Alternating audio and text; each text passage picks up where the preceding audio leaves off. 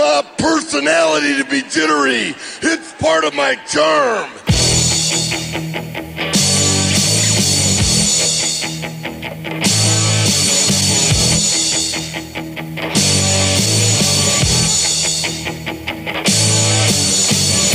Wrestling fans, Are you ready?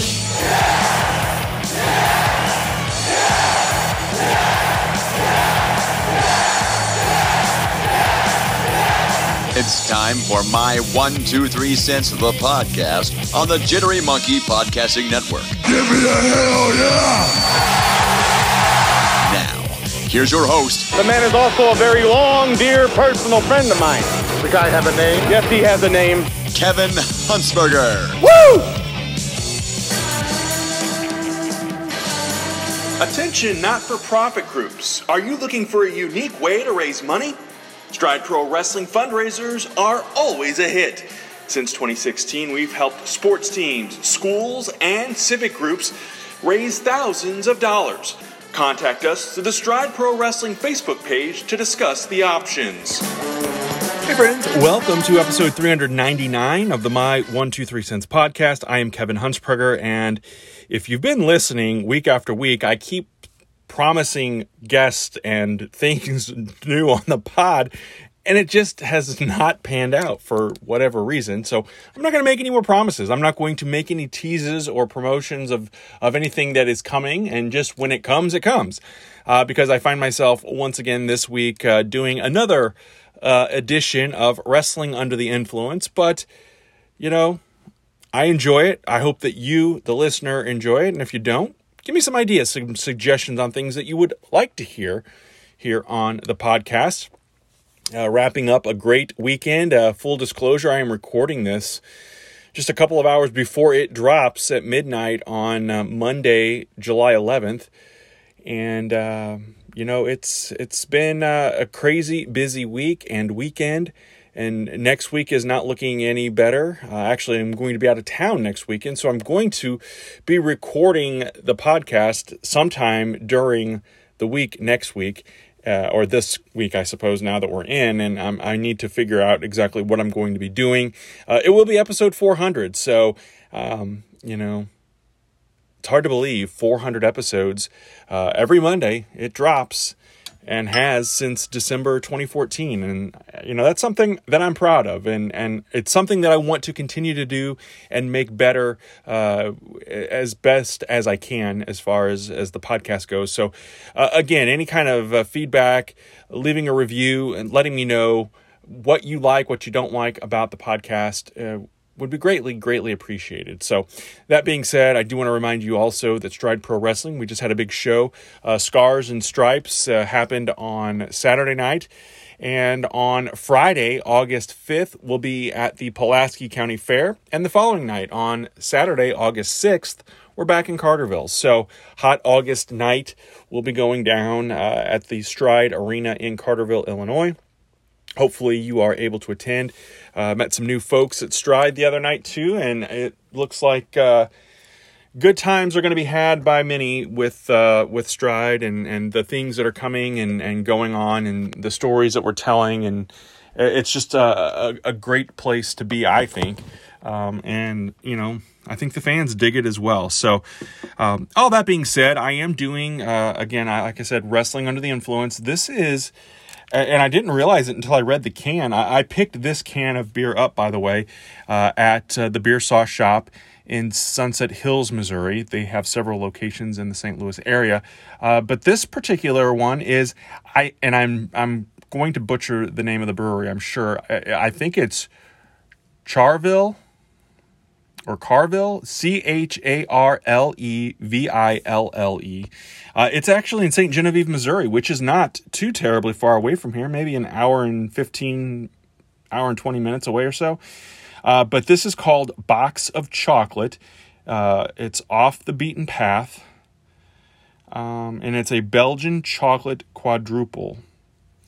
And when you read, and I don't know what off the beaten path means here, but this is a Belgian style quadruple ale brewed with cocoa powder and natural flavors, produced and packaged by Carville Vineyard Microbrewery, St. Genevieve, Missouri. And this is a 12 ounce can and it's 10% alcohol by volume. So, uh, and I'm I'm hoping, or I'm one not hoping, I'm hoping it's not um, a heavy beer since it is a darker beer. Um, we've run into a, a nice string lately of the lighter beers. Ooh, it looks amazing. It is uh, very, very dark, and you'll see pictures on uh, my one two three cents social media. Um, the reason that okay, so uh, off the beaten path, I guess, kind of makes sense because I'm going to be kind of going off the beaten path with the topic this week, and I'm picking uh, pets in professional wrestling because the can has an adorable dog uh, eating a box of chocolates on it, and again, you'll see that and and kind of understand. So I thought, you know what, it's got a dog, and and honestly, um, Saturday night at the Stride Show, uh, a dog wandered up to the building before we went, uh, before we started the show, and you know a lot of the fans who were waiting to come in started petting and playing with it. It was a very friendly dog. People were like, "Oh, it's the new Stride mascot. It's the new Stride pet." And that dog stayed outside the building the entire night of the show, or you know for the entire course of the show at intermission. He was out there. People played with him again. And then the show ended and he was still there. And when i pulled out he was laying on the front porch. And i'm i'm assuming that he's just a, a dog that wandered from one of the nearby houses. We're kind of in a there's there's some houses not too far from from where we do our shows. So um, I went back up there on Sunday, the next day, to see if he was still hanging out up there, and he was gone. So uh, I'm going to assume that he made his way back home, or she. I'm, I'm, not even sure the gender of the dog, but you know, as as everybody was talking about, oh, you know, the stride pet, it made me think of pets and pro wrestling and, and mascots and whatnot. And so we'll get to that talk in just a second.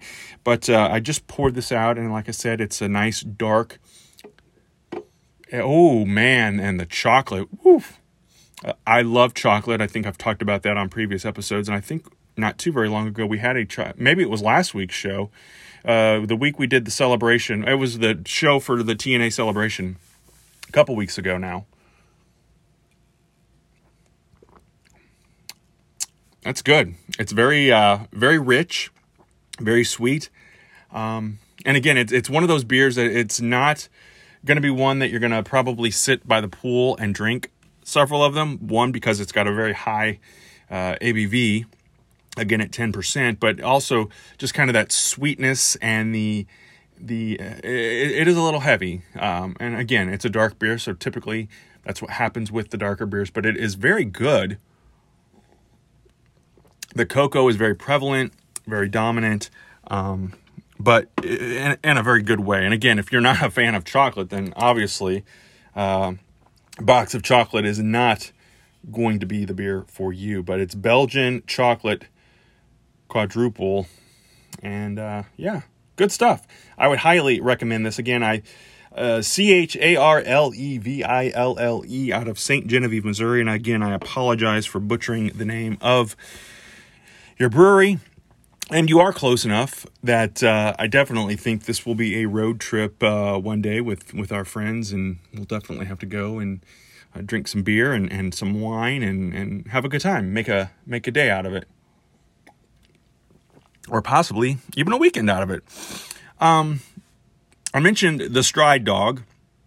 He's not official or you know a part of Stride Pro Wrestling, obviously, but there are plenty of uh, pets that made their official marks in the world of professional wrestling. And there are really, when I think of pets and, and pro wrestling, and I think most of you who grew up in the, uh, the during the golden era of, of WWF will probably agree and, and remember. But the first three that instantly come to mind are Matilda, who was the British Bulldog's dog, Damien, who was Jake the Snake's snake, and of course, Frankie, who was Koko B. Ware's uh, macaw, trusted bird, the Birdman.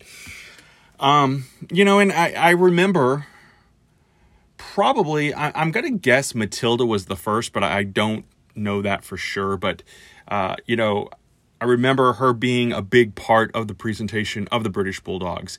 And in later years, you know, obviously the comparisons were being drawn at the time between Jim Crockett Promotions and the WWF, and how the WWF was a circus or a cartoon or a zoo because they had all these cartoonish, larger than life characters, um, and the animals. You know, uh, as I mentioned, those three were were all around in, in WWF at the same time.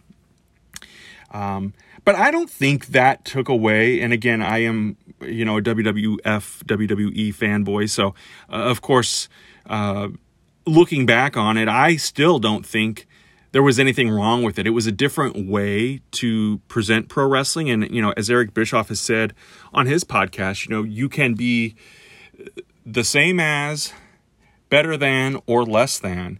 Um, or, or different than, I mean, in, in, in trying to uh, do something and, and achieve uh, and, and, build a new audience. And, and obviously, Vince McMahon and, and WWE, uh, you know, back in the 80s, decided to go that different than route. You know, wrestling had a much different look on Jim Crockett Promotions, world class championship wrestling.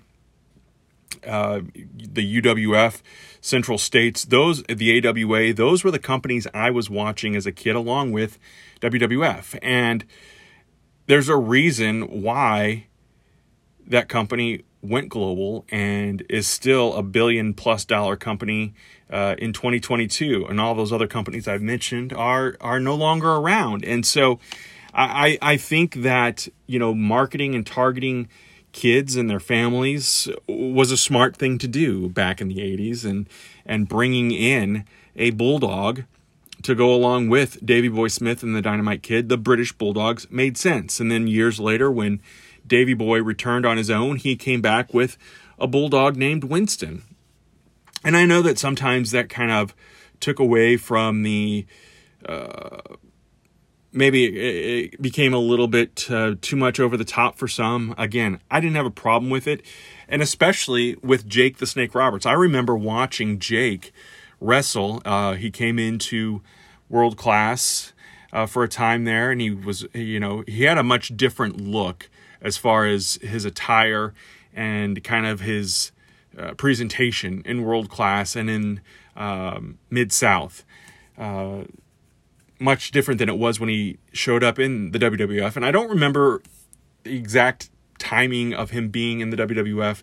I know it was early 1986 because he was at WrestleMania 2, and I just remember, you know, that DDT and then laying the snake out on his uh, opponent, you know, Damien, and how that was so.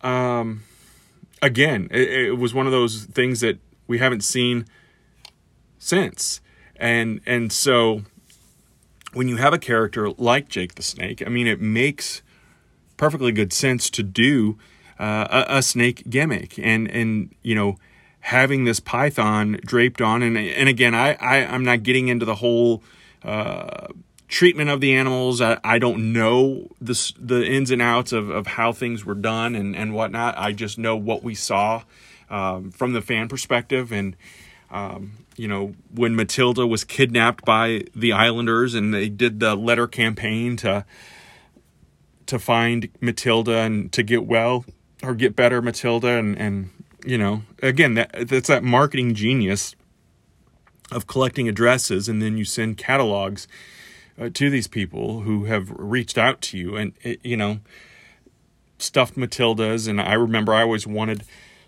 the british bulldogs are my favorite tag team of all time i always wanted the british bulldogs t-shirt because it was the union jack and then in the middle was matilda's face um, you know a cartoon version of her um, so, you know, bringing the pets in also made it possible to market and, and create new, um, you know, merchandise. Uh, Jake and, and the snake, obviously, in, in when he turned face and, and, you know, all the heels now are afraid of Damien and afraid of snakes and, and whatnot. And,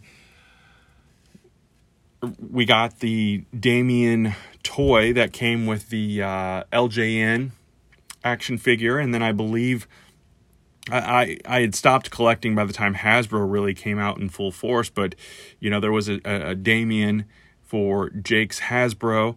Um, they made a, I I want to say they they made a a stuffed version of of Damien as well, or if not, if it wasn't a, a plush version, a stuffed animal version of him, I think there was a an inflatable snake as well.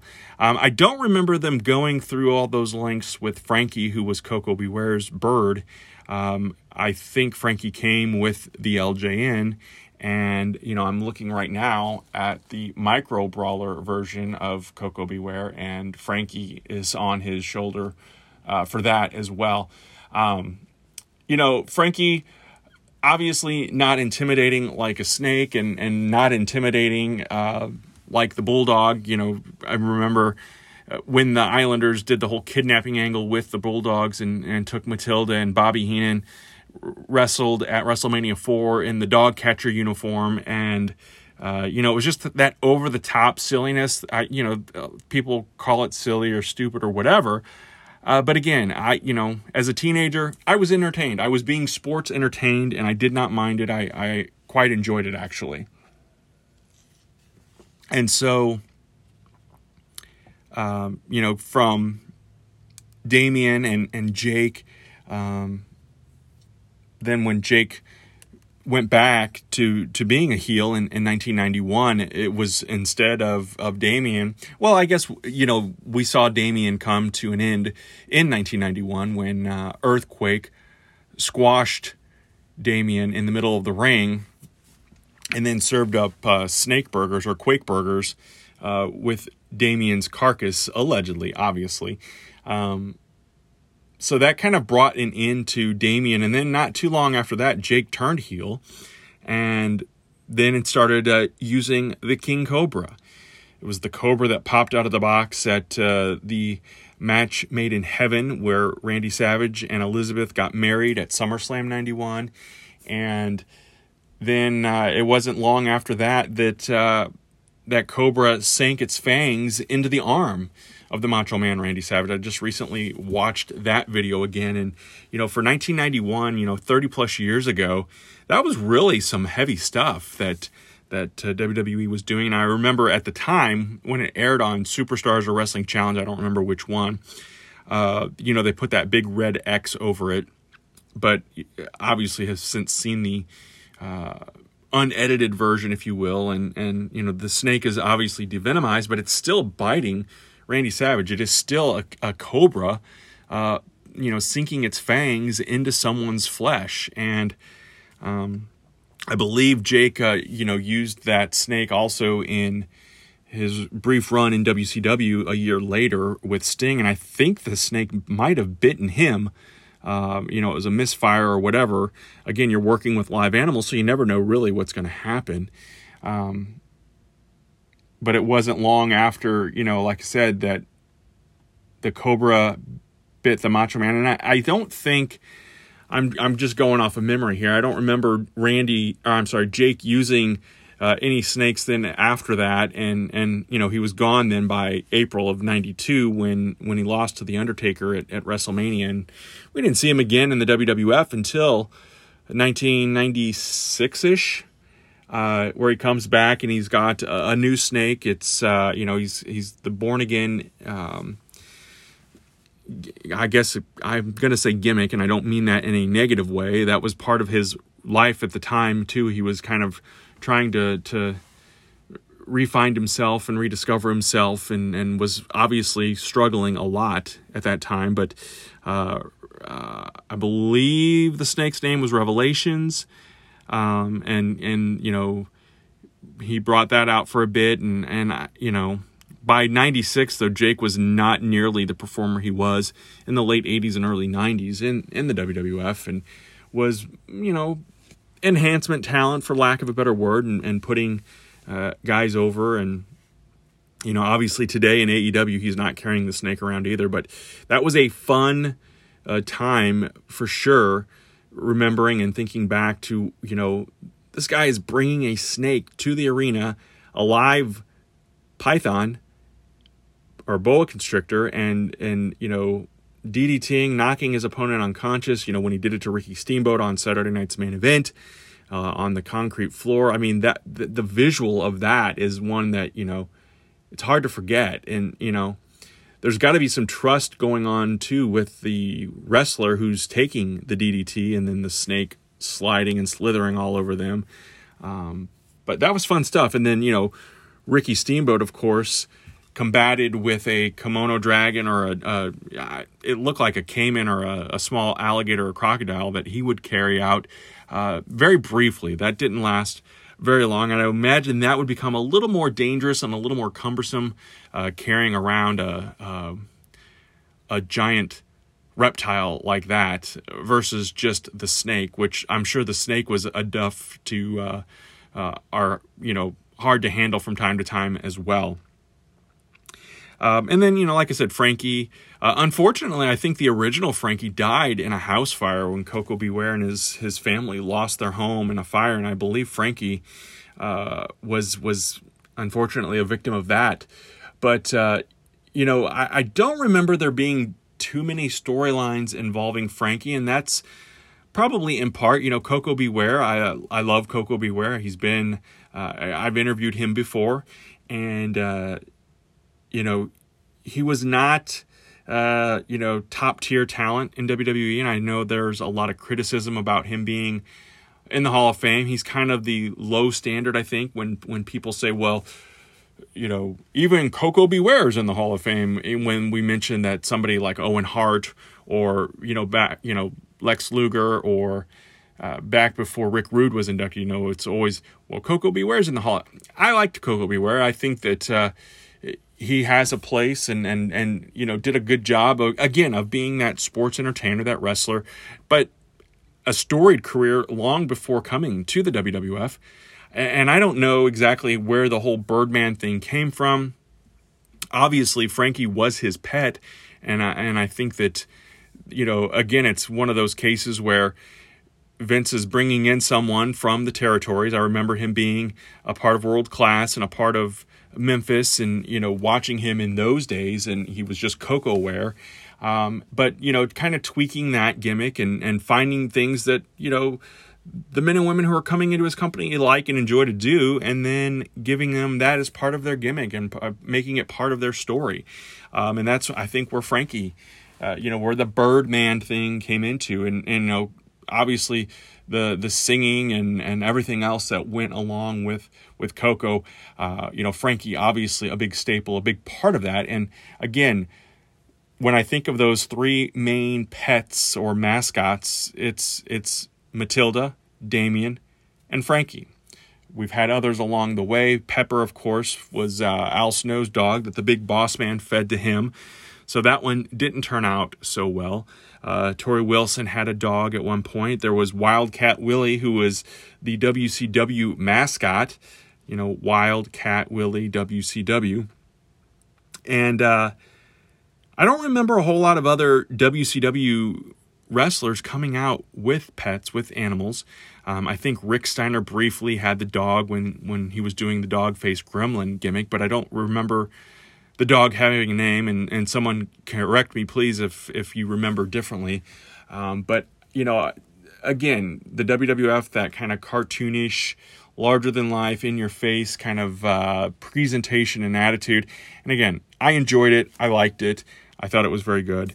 Um, as for a box of chocolate here, as we're wrapping up this week's episode, and uh, we're going to raise a glass to it. I, am not going to give it a full three count. I'd probably give it a two and a half count.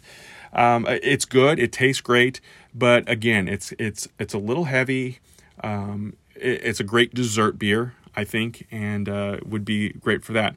We're going to also raise a glass to our favorite mascots, our favorite pets that have been involved uh, in the world of professional wrestling. And let me know some of your favorites. Uh, you know, I know AEW briefly had Pharaoh uh, coming out with Cody Rhodes when he was still there, and, and they did a couple of, I think Pharaoh was there for something, uh, maybe one of the first pay per views, might have even been before AEW was officially AEW, but Bernard the Business Bear was a mascot, not a pet. Uh, but let me know what are some of your favorite pets that made their way through the world of professional wrestling. Friends, thank you so much. Have a great week, and we will talk again very soon. This is a production of the Jittery Monkey Podcast Network. For more jittery shenanigans, go to jitterymonkey.com.